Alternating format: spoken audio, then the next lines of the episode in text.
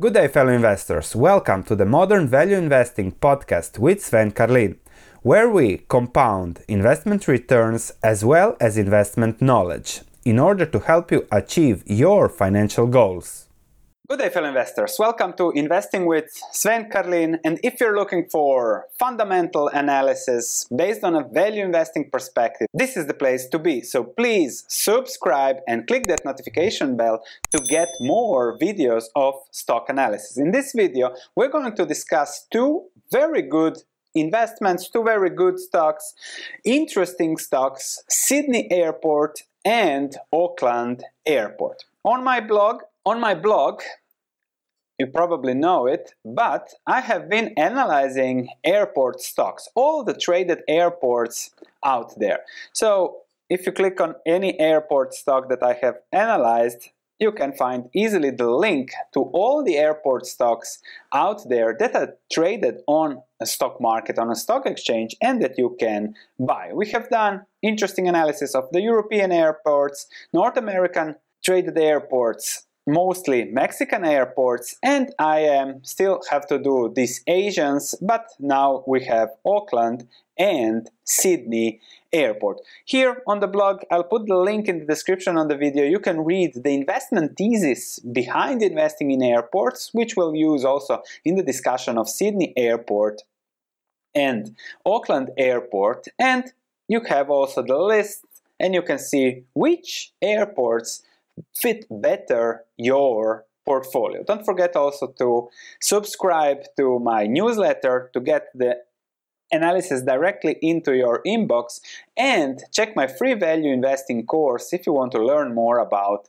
investing. Let's go on to the analysis. So we'll discuss the stock price overview, what's going on in relation to COVID, of course, the businesses, the fundamentals of both Auckland and Sydney Airport, debt, a little bit more with Sydney, the dividends, the valuation, and then to come to an investment conclusion. And I really think you'll get a lot of value if you're interested in such investments from this video.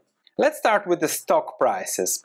Airports have been privatized over the last 20 years. Since then, also Sydney Airport public, and you can see that investors, alongside dividends, did receive pretty good returns despite the COVID situation. But the current level is where the stock was trading just five years ago. And the big boom in returns has happened over the last 10 years up to prior to the unfortunate COVID situation. But we have to see now where we are now and what we can expect.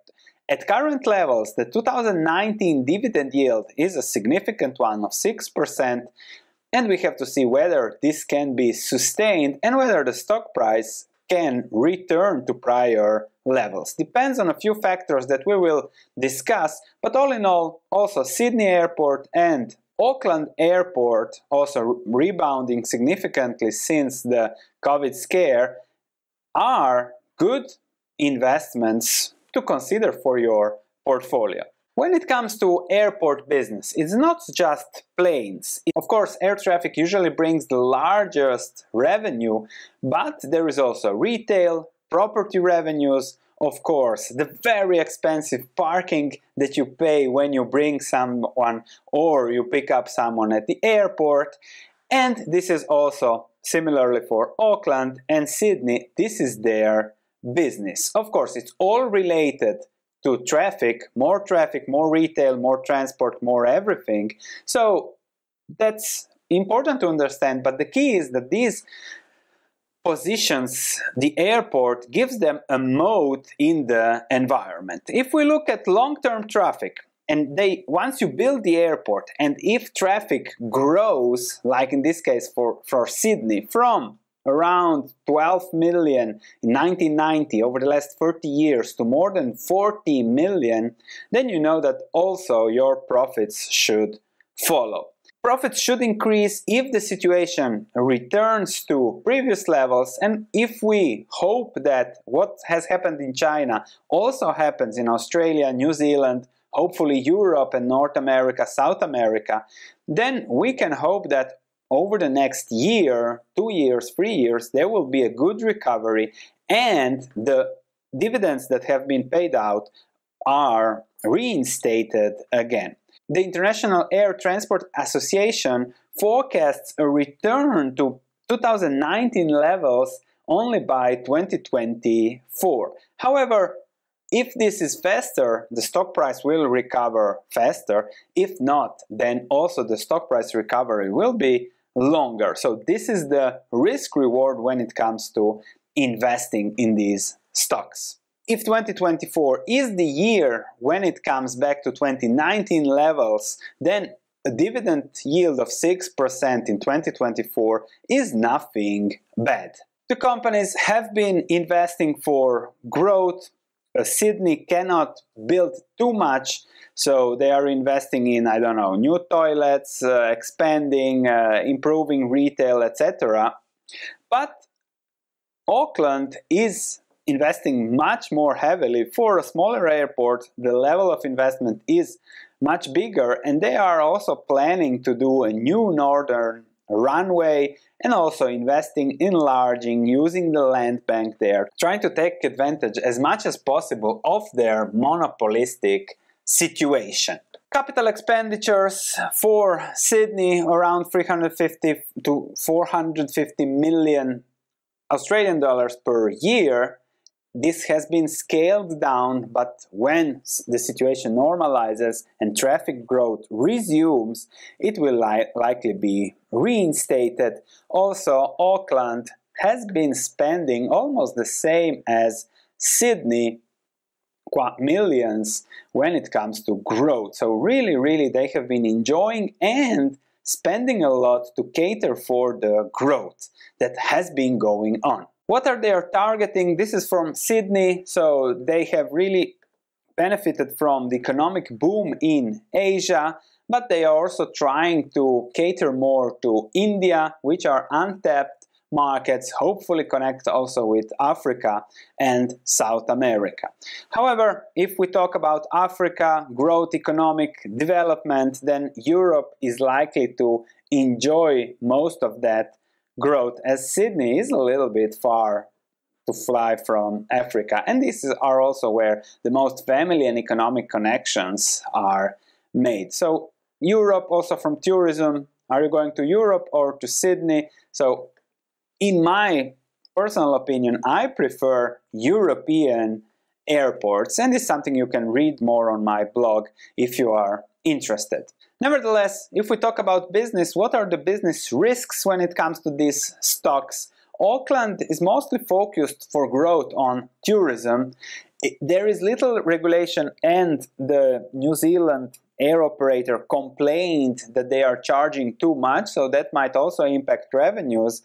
And if they make the high investments and there is low growth of tourism or the growth isn't as expected, that would lead into a low return on investment and can put pressure also on the stock. When it comes to Sydney, the government is going to build a new airport, Western Sydney, something like that, planned by 2026, but, but as politicians are going to build it, probably will be later, you never know, but something that is usually a moat when it comes to airports, that nobody can build a new airport next to you, is not the case with Sydney Airport. They plan 10 million people, that's 25%, 20% of Sydney's capacity.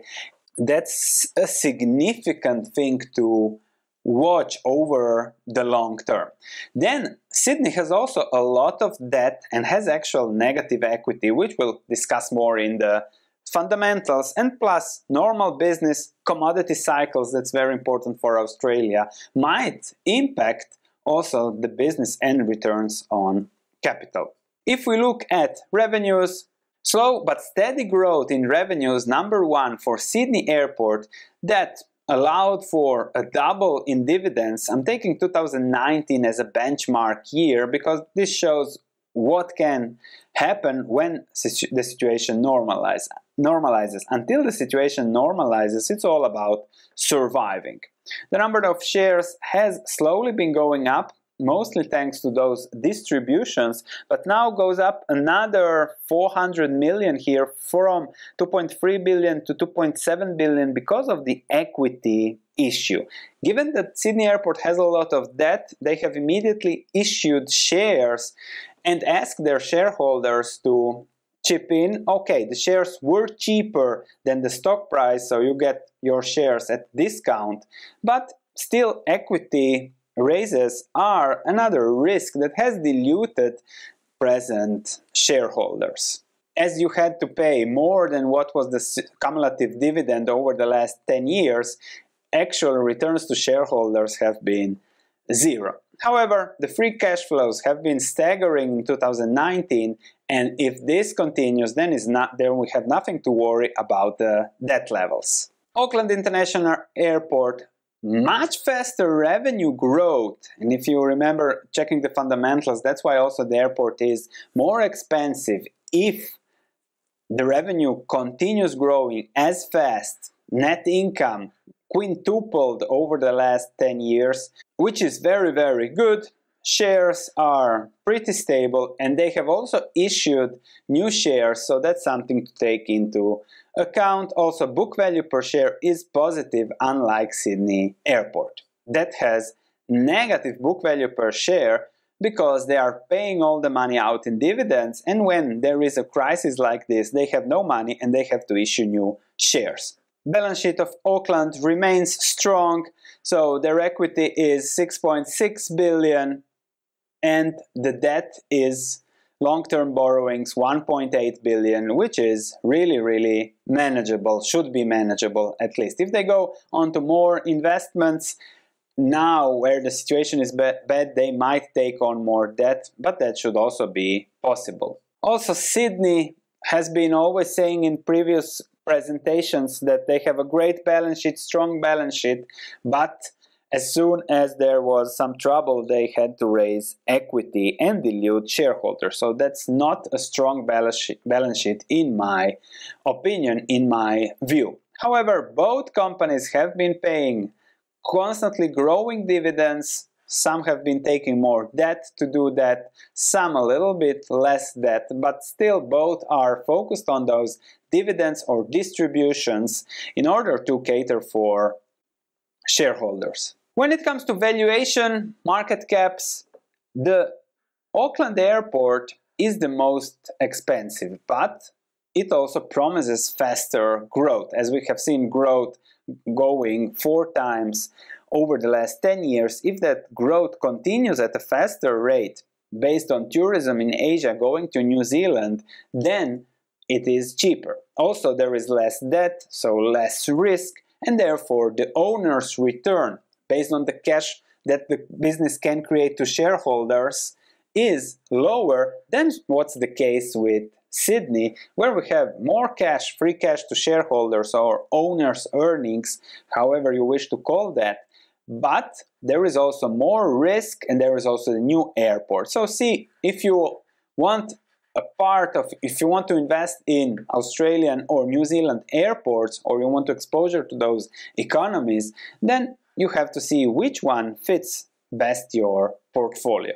So if we go and discuss investment returns, what to expect? If I apply a general 5% yearly global air traffic growth rate, that can be higher, that can be lower, but again, it's an airport. Once it's built, it increases net income, which is key, or free cash flows available. Once when the COVID situation passes and it will pass because all these things pass one day, then if you look at returns for Sydney and New Zealand, Sydney has higher current cash flows returns compared to the market capitalization, but has higher debt and has a low, slower expected growth rate, perhaps also because there is a new airport coming out, and apart from off-peak times slots cannot really take much more air, or airports, can take larger airports, but not more.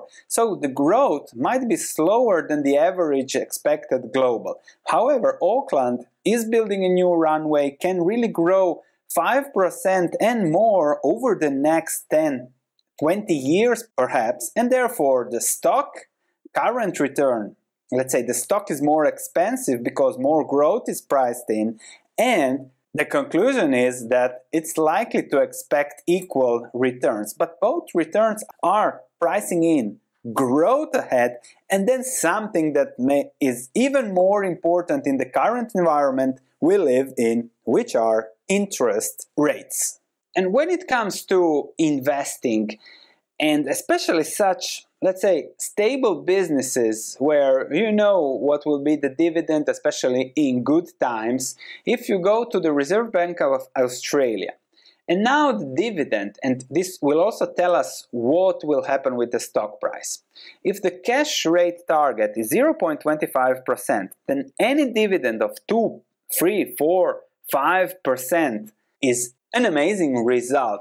So investors are going to see, especially when Sydney Airport reinstates the dividend, if interest rates stay like this, stay so low, are going to see a bargain because every dividend of 2% will be better or 1% will be better than the cash rate. However, if the cash rate or interest rates return to 5% or even higher in hotter economies, then people are going to say, wait, whoa, 2%, 5% dividend. I need an 8% dividend for the risks, for the recessions, and that might push the stock down. So that's the risk reward when it comes to these investments. Similarly, in New Zealand, also now the interest rate is close to zero, but has been also much higher.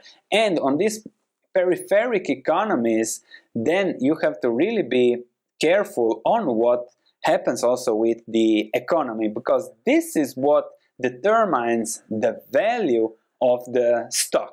As interest, it was clear that interest rates were going down, the stock went fast up from $6 to $9, 50% increase. Then we had the crisis, but a big chunk of these returns is, yes, thanks to the growth, but also thanks to lower and lower interest rates. So be careful about that. Thanks for listening. If you have any comments, please let me know. If you enjoyed this podcast, please leave a five star review as it means a lot to me.